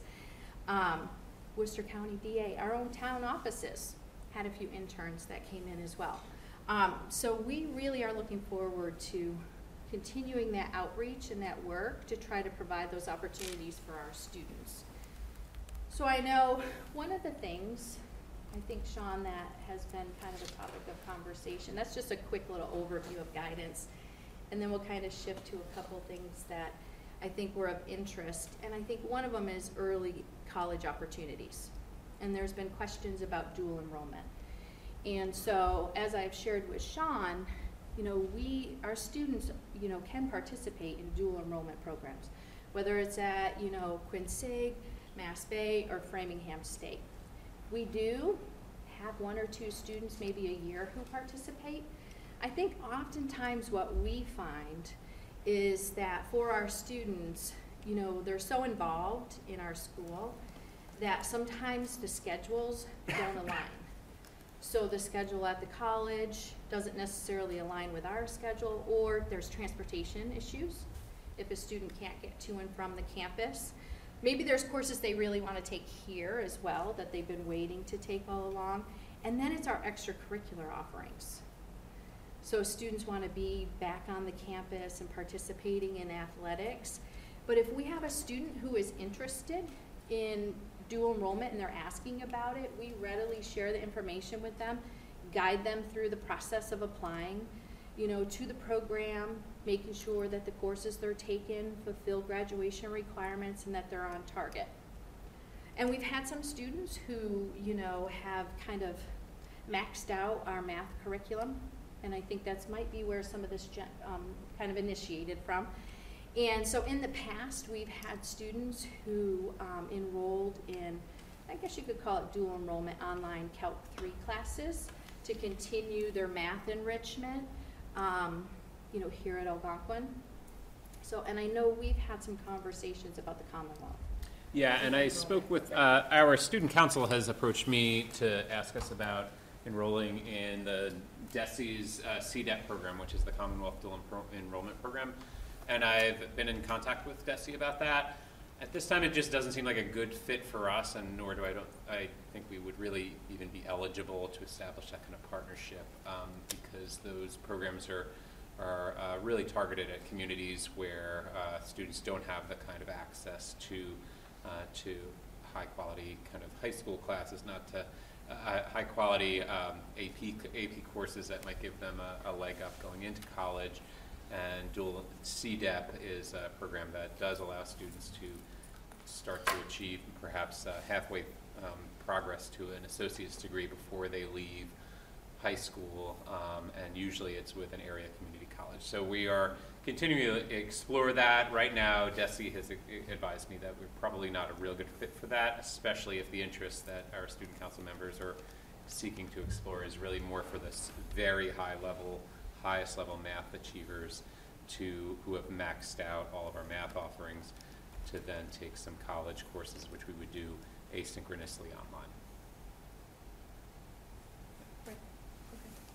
So we, and we are continuing conversations to see if there's any, you know, alternative options for those students as well. Um, at this time, we just don't have any more information to share, um, but we do, So we are asking some questions to kind of look at it, right? Yeah. Okay. Yeah, so can I just ask a Yeah, sure. question? Yes. So, yeah, I guess what I was also interested in is, um, you, so you have this really bustling, amazing DECA business pathway, right? And so you have this program with a memorandum of understanding with Nichols College where kids can get these credits. Well, there are also other programs, for example, in a just an English pathway where kids can take instead of AP English, and it doesn't have to be these kids who are maxing things out. It can be just, you know, students who aren't sure what they want to do, and instead of in their English 12 class can be um, a college level class without having it be AP. If it was an MOU with QCC or Framingham State, and those kinds of things without having it to, to be this amazingly, you know, hard, maxed out all the curriculum. It's something that everyone can take so that English 12, everyone's getting, most of the kids can get three credits. Um, and things like that, you know? That's more of a standard or, um, and we don't have to be, I understand like the dual enrollment part that is specifically for, um, kids who might be first generation college mm, students Right. and struggling to go to college and things like that. But those types of programs where we're expanding into our other sources of curriculum, like science, instead of just the business pathway. Like, what else are we doing in the in those specific curriculum areas? Is what I'm kind of Yeah. asking about. Sean and I were actually just talking mm-hmm. about that exact thing, where I was saying, you know, we probably could explore that further. Because I know that, um, our business department does offer through Nichols College the accounting. Um, and they Right. did the MOA with Nichols College for accounting. And so I had said to Sean, I said, you know, this might be like a pathway for us. Um, whether it's they're doing the accounting class, but maybe, you know, Lori Zanini and her department are doing biotech or innovations, Yeah. or maybe there's other ways that we could go about, you know, students earning credits, you know. We need the opportunity to kind of look at that and what do those, you know, look like and who Yeah, could we do Uxbridge College. Uxbridge High School is a phenomenal program with all of that, and, Yeah. um, and also, you know, and I know, I'm just gonna let you finish, it's Yeah, just, but, um, those are the types of more of like these other opportunities, it doesn't necessarily have to be that they're going off campus. Right. Our teachers are ad- adjunct teachers that have gotten accepted by these other colleges and are teaching those classes for credit Right. as a regular part of their high school day. Right. Um, so, Right, so we're talking about that, and you can see under our future goals, it says colors, you know, like a college partnership. Um, and so, you know, we were talking exactly about that. Some of the wonderful courses that we have, that we offer here, where students could potentially earn Right. credit for it. And so I think that's an area of interest for us, and now we need to start exploring that. But we also need to explore that in conjunction with the other department heads. mhm. You know what I mean? So like, that, would- we would have to involve them in that conversation Oh, yeah, as well. absolutely. Yeah. But it's something about- that Sean and I talked about. When I met with students who had- had brought forward this as a proposal and, and are really interested in it, some of their interests are like niche courses that we don't have enough enrollment for, let's say like Greek, we don't offer Right. Greek. And so, you know, you might have an opportunity to link a kid into, um, you know, an area community college or some type of, um, you know, an online, um, experience that then we arrange for them. We help them, you know, we manage the expenses for and then give them some support for. So something like art history, you know, there are lots of different things that we might not be able to enroll the whole class on, or we don't have anybody um, certified to teach it Right. here. But looking at what's available out there in the, you know, locally, physically, and geo- geographically, but also online, it gives you a lot more options than ever. 'cause, yeah. Mhm. So these are, Yeah, so we were just kind of put up here what some of our, what some of our goals were around our college and career readiness. And, you know, again, coming back to reestablishing those, the work around those career days, the importance of them, that resource, the career resource directory. Moving back to our work with the Corridor Nine partnership, right? And um, we really want to work hard to expand our internship opportunities. And I know there's been a lot of talk about, you know, students going out for internship opportunities, you know, maybe participating in an internship um, program where students are out towards the end of their senior year. I think one of the first steps that we really need to take is to build, you know, um, the, internship opportunities that we have. So we have a foundation on which to begin to offer students those opportunities, and then we can continue to build on the program. Some of the, um, one of the things that we did do when we were looking at all this, we actually visited Natick High School a few years ago, before Sean was here, and looked at their, um, internship, you know, program and gathered a bunch of information about it. Um, and again, we had a change in administration and then COVID hit, and so it kind of has been sitting there in the wings waiting. But we did go visit them and gather all of the information to see how they were doing things, pros and cons, what they liked, what they didn't like. In addition to that, because, I mean, I really like our Career Resource Center, and I wanted it to make it more robust than it was, we went to Northeastern University and visited their Career Center to kind of see the work that they were doing with students and to get feedback from them on what they thought that we could do to better prepare our kids when they leave Algonquin. So some of the things that they actually shared with us, I thought was very interesting that we want to start to put in place. And that when we think about just our seminar offerings, one of the things they said that they really see in students is their professional communications, like they need some help around their communication skills. And whether it's verbal, nonverbal, and written communication skills, as well as networking understanding the importance of it, you know, and developing those skills. And another thing they said they thought would be very beneficial to introduce our kids to is, um, you know, LinkedIn and, you know, how that is utilized in um, the networking process, in the career um, search process. And we were even thinking that we wouldn't mind having a LinkedIn and Algonquin Guidance LinkedIn because one of the biggest questions that we have is how do we connect with our alum? And so we thought that might be a great opportunity for us to be able to communicate with our alum, maybe even get some of our younger alum to come back and participate in our career day, or to do, you know, offering internships, whatever it is that we're looking for. So we'd like to look at that for ourselves and, you know, try to develop that alumni network. An interesting program that they had at Northeastern was the Career Fellows. They actually trained students on how to work with students, whether it was developing a resume and giving feedback on a resume, whether for us it might be work on the Common App or an application. It might be um, they were doing resume stuff. They were doing mock interviews with students and giving them feedback. And I thought, wow, that's fascinating. It's kind of similar to the, the Algonquin Writing Center and the work that our students are doing in there with one another. Um, so we have a bunch of information on that as well and the training and the development of that. And again, continuing to look at those partnerships that we can create for our kids to provide those opportunities for those higher level courses and college credit. So those are all the things that we have information on and then we kind of kind of do an about face with COVID. So, Paul, man. Yep. So, uh, great presentation. I really like the, uh, um, the inclusion of LinkedIn. I think that's a great opportunity for students. The number of students, um, that have, uh, sent me a LinkedIn, uh, request is interesting and, and I know them at least, so. Yeah. Uh, but it's cool to see, you know, their face and, you know, that they have a profile and that they're starting to expand that network. And so I think that's a wonderful thing you're doing.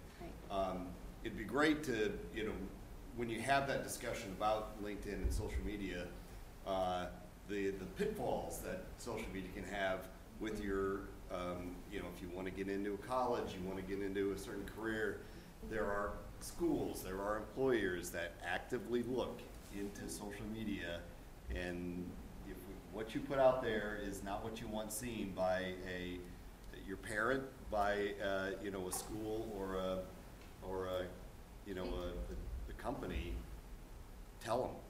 we usually use your grandmother. Yeah, or If you don't want your grandmother. grandmother to see it, then you Right. probably don't want to So, post it. anyway, hopefully that discussion, you know, goes, goes along with the, Right, it does. the, you know, the value of something like, uh, like a LinkedIn, so, anyway, well done, thank you. Thanks. Thanks, Lisa. Thanks Yeah, again. thank you, Lisa, great job. Thank you. Um, It's a question I uh, have. yeah, I did- one more question. So the Career Center, exactly, all, all- these things are going on in the Career Center? How do kids know what's going on in the Career Center? So we communicate with them Mhm. on what's going on in the Career Center. Um, so we. So like if you have college visit, people coming in, then they would know that to go down there and visit, Yeah. okay. So we utilize Naviance and the visits are all set up and so we show the students how to sign up for the visits. Of course, they have to get permission, so if they have an assessment, like they can't leave class, you know what I mean? But we'll gather information for them and let the council, let the counselor know that they were gonna come down.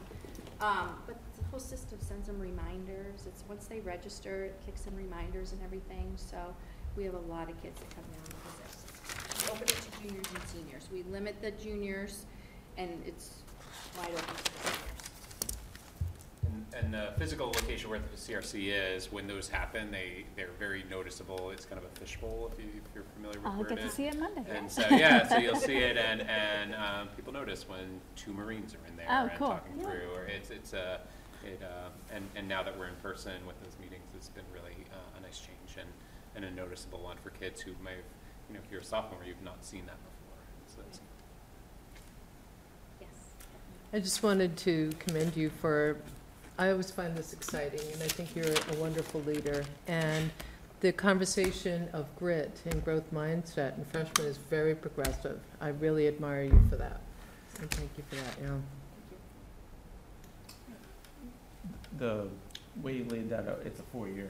It's four Paul. years. You It know, is a I mean, lot. it's- It's a Yeah, lot. I mean, and there- there's a lot and a lot of deadlines and, um, Yes. and, and I appreciate that. Um, I, um, kind of would like to echo what Dan was saying about the LinkedIn. And uh, when you had resume up there, I think it's more of a broad sense, because I haven't seen a resume in many years, paper resume, you know. Right, Um, right. and I think, um, kids, more offerings about seminars would be great about their digital presence. Cause I don't really think they do understand how that impacts and it, it all connects, whether it's college or jobs or, or whatever. It's such an important piece. And because I don't think students know how to call up people, they text or email and, or shoot a LinkedIn to somebody hoping they're gonna respond, you know, so, so it's, it's a, Goes to the expanding all of those. Yeah. part, huh? Yeah, um, all of those are really important. And, and lastly, I think the, in- building the, um, the people involved in internships is a great, um, you know, goal to have. I think the more, it doesn't even have to be during the day. My son did one after school Right. and changed his mind about, no, it's not environmental science for me, you know, I mean, Yes. because you see those things, talk to people during school, but when you experience it, it's a different offering. So I think building up that, and you've been hampered the last two years, so. Mhm. And I think, I think even summer opportunities are Mhm. nice, and, Yep. you know, we do share with the students repeatedly, like, your social media presence is important. We even share with them stories that we've heard from Mhm. college admissions counselors around Yep. things that they've seen and how they've rescinded admissions offers to students based on their presence on social media and the concern they might have.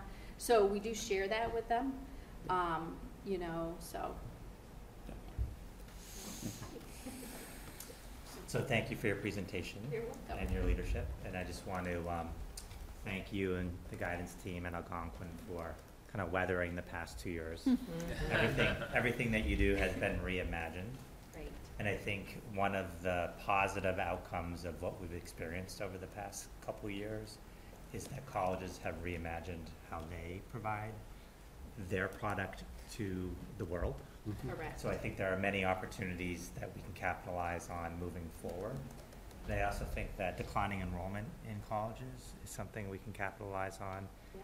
And then lastly, I'll just comment on the fact that geographically, we are located in a wonderful location in central Massachusetts with a lot of high-tech, biotech opportunities. And um, not only have co- the colleges reimagined kind of those internships, but businesses as well.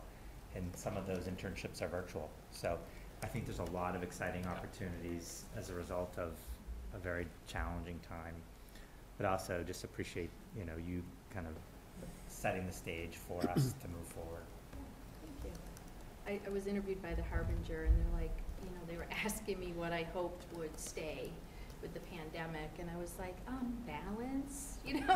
I'm like, I'm kind of hoping that test optional for the colleges Mm. stays, and they start doing, you know, continue with their holistic read of students, and, we continue to encourage students to find one or two activities that they love, that they're passionate about, and, you know, really kind of dig into those, and, um, she kind of laughed. So Yeah. hopefully, that's a great takeaway from the pandemic, you know.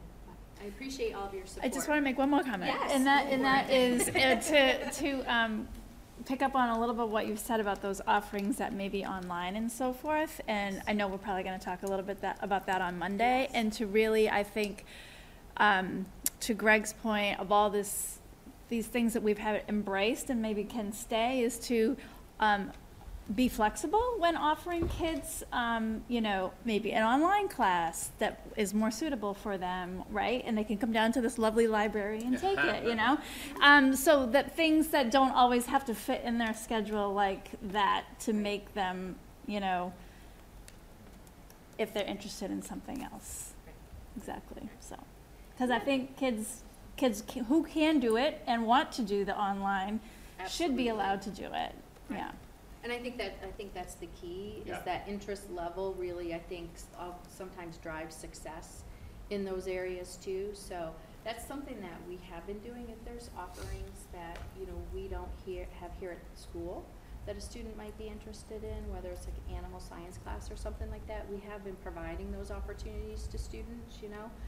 We're so fortunate that we have so many great classes that most of our students like can't even get through the courses that we have here and they're super excited about the courses we have here.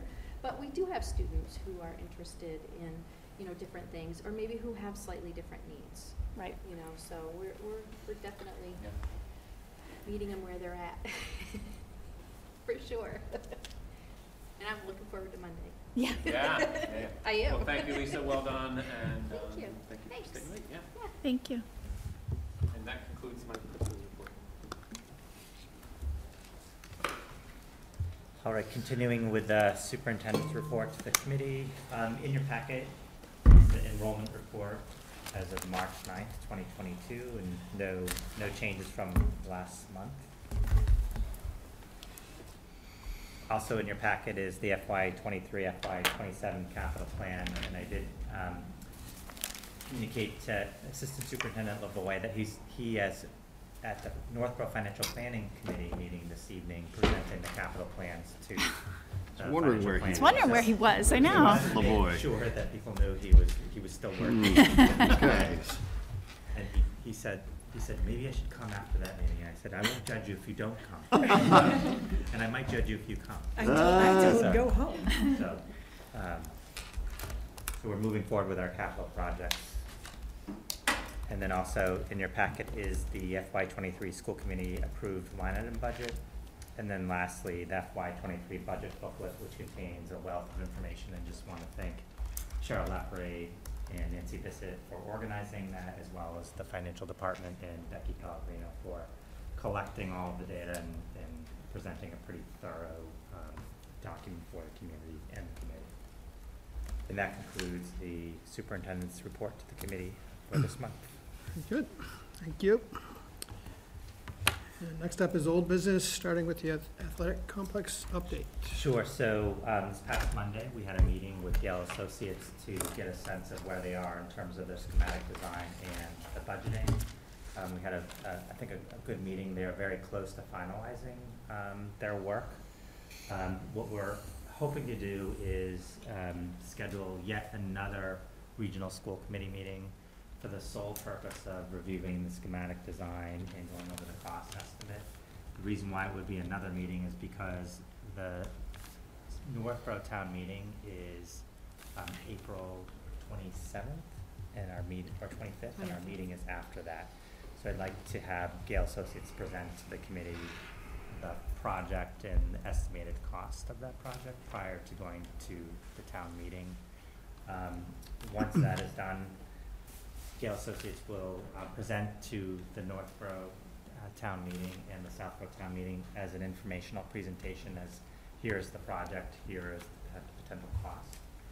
At the same time, my recommendation to the committee is going to be to establish a athletic complex building committee who will then take the lead on thinking about how do we market this and how do we get community buy-in, um, throughout next year. Um, and what is that timeline to move it forward for hopefully a, um, annual town meeting vote from the taxpayers. Um, so, again, the, next uh, milestone date is presenting to the regional school committee meeting. I'll be working with, uh, Mr. Desmond on trying to find a date. And then we have a, uh, presentations at the town meetings, and then establishing the, uh, building committee to kind of move this forward in more detail. With eight to nine months of winter here in the Commonwealth, is there any opportunity for an indoor uh, facility as part of that, or, or, or So no? that does not, that is not included in, in our design. Um, we're talking about, um, we did ask the question of Gale Associates, and, and they talked about, um, anywhere between thirty and fifty million dollars in terms of costs. I think the term he used was another stratosphere. Um, So, um, and I think that, um, at that point, there, there wasn't a will to kind of like venture into that. We were focused on Alright. kind of what we had, um, in terms of, Thought I'd ask. All right, thank you, sir. you never know, we might have a, a wealthy benefactor. who- Windfall. Who might be interested in supporting Mhm. that type of endeavor. And, um, you know, Mr. Desmond attended the meeting with Gale Associates this past Monday as well. Not sure if you have any updates or. I think you covered it pretty well, but I mean, it, it's exciting though. I mean, it's, you know, we got to see all the schematics and it's, uh, it's gonna be a significant upgrade and, you know, if we can pull it all off, I think we're gonna have a lot of happy people, so. I think one thing that, you know, I would like to communicate to the committee and the community is that the Algonquin Athletic Complex, um, was lightly renovated in two thousand and four with the addition to Algonquin. The track is actually original, it's nineteen ninety-four, so many of the, um, athletic complex is several decades, you know, almost thirty years old, so it is time for, um, an upgrade and an improvement. And it's not whether if, it's really what's the scope going to be. Um, there's going to be some things we have to do, um, and there might be some decisions with the community about maybe expanding that scope to really think about the next generation of students and community members who access and utilize those, those resources on our campus. Okay. So the presentation to the town, uh, meetings is just informational. So Gale Associates will, so I'll provide some context. Yeah. And then Gale Associates will, will provide an overview of the schematic design and the cost estimates, and there'll be a Q and A. I'm just wondering about any confusion, and because we come that night to vote on very specific budget items and to have an informational night with some numbers attached, but no, I, I hope we don't confuse anybody. Yeah, and I think that uh, on the, on the packet, and, you know, Mr. Kalenda probably can speak to this, it's, it's, it's basically presentation, it's very clear around what it Yeah. is and what Yeah. it's not. Yep, Yeah. I don't think it'll be a problem, and I think it's a good opportunity. I hear you. Yeah. Uh, but it'll be a And great we'll look at opportunity, our- because people will be voting on it in the not-too-distant future, Yeah. and you don't want to spring it on them. Yeah. Exactly. I mean, in Southborough, that's been the problem. People complain, no, you, well, this is the first I'm hearing of this, Oh. or Right. whatever this Got is. it. So, Yeah. more or less what we're trying to avoid. Makes sense. So, um, next on the agenda is the solar update, so, um, Keith Lavoie and I have met with, um, two consultants, Sam Maresco and another consultant, around, um, putting together a proposal for us to really think about, um, continued solar options, but as well as energy efficiency, um, programs where we have more of a comprehensive plan in place. Um, so the solar study group will be convening in the next few weeks, once we have those proposals, and we'll be presenting that work to the solar study group, um, with the goal of really, again, looking at our opportunities for energy savings in the future. Okay. And, and and do you plan on working with Ameresco? Is that your, Potentially, we're, we're seeing what they can offer us, um, Okay. and, and, um, potentially, um, they're gonna do an audit for us, um, that's where we're leaning. Okay. Given them addresses, and they're gonna come in and look at our, the options that we have. okay, that's good. I mean, that's, I always, in, in, for years, I've been worried about, you know, the, the solar companies that pop up and are gone. Uh, and Ameresco seems to be one that's here to stay, and it's been, it's very well run and very well managed, and, um, so. uh, That, that that's- has been that's- our That's good to initial hear. findings, and they Okay. have no, they don't, they use many, they work with many solar firms. They have Right. no vested interest in marketing one solar firm. Yep.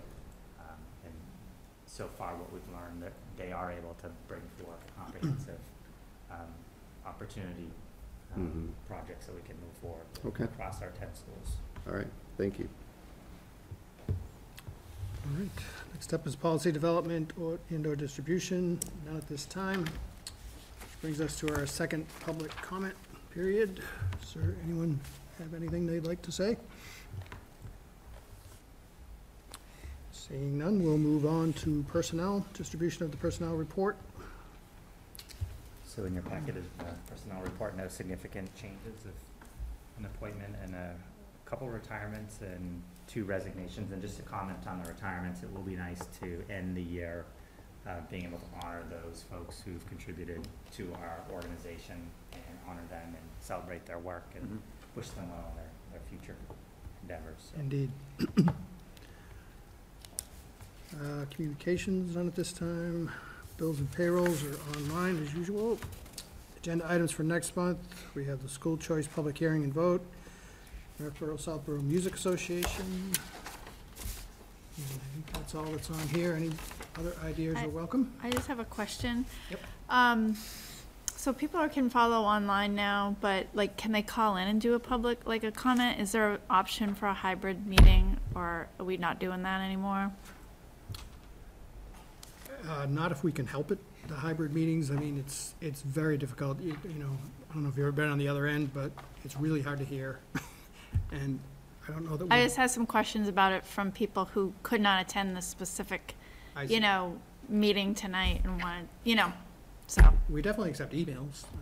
I mean, That's one way. There's a, is an address, you know, that goes, goes to RSC at whatever the rest of it is, and Mhm. that goes to the chair. Um, Other than that, Okay. I guess that would be the best way. Okay. My personal preference, it's very difficult to try to manage Yes, yes. you know, two worlds, a virtual world and Right, an in- right. in-person meeting. So what, I- if, if there was an option, it would need to be very simple and not cumbersome. Um, Right. I've not, um, I'm sure there might be something out there that we probably could explore, but I have not seen something Yeah, that is just simple and. wondering if it, so it's, because some of the town meetings are still virtual, so, and we, you know, so I think there was some confusion tonight as to if there would be that, so I'm just trying to clarify, that's all. Again, I, my preference is either you're virtual or you're not.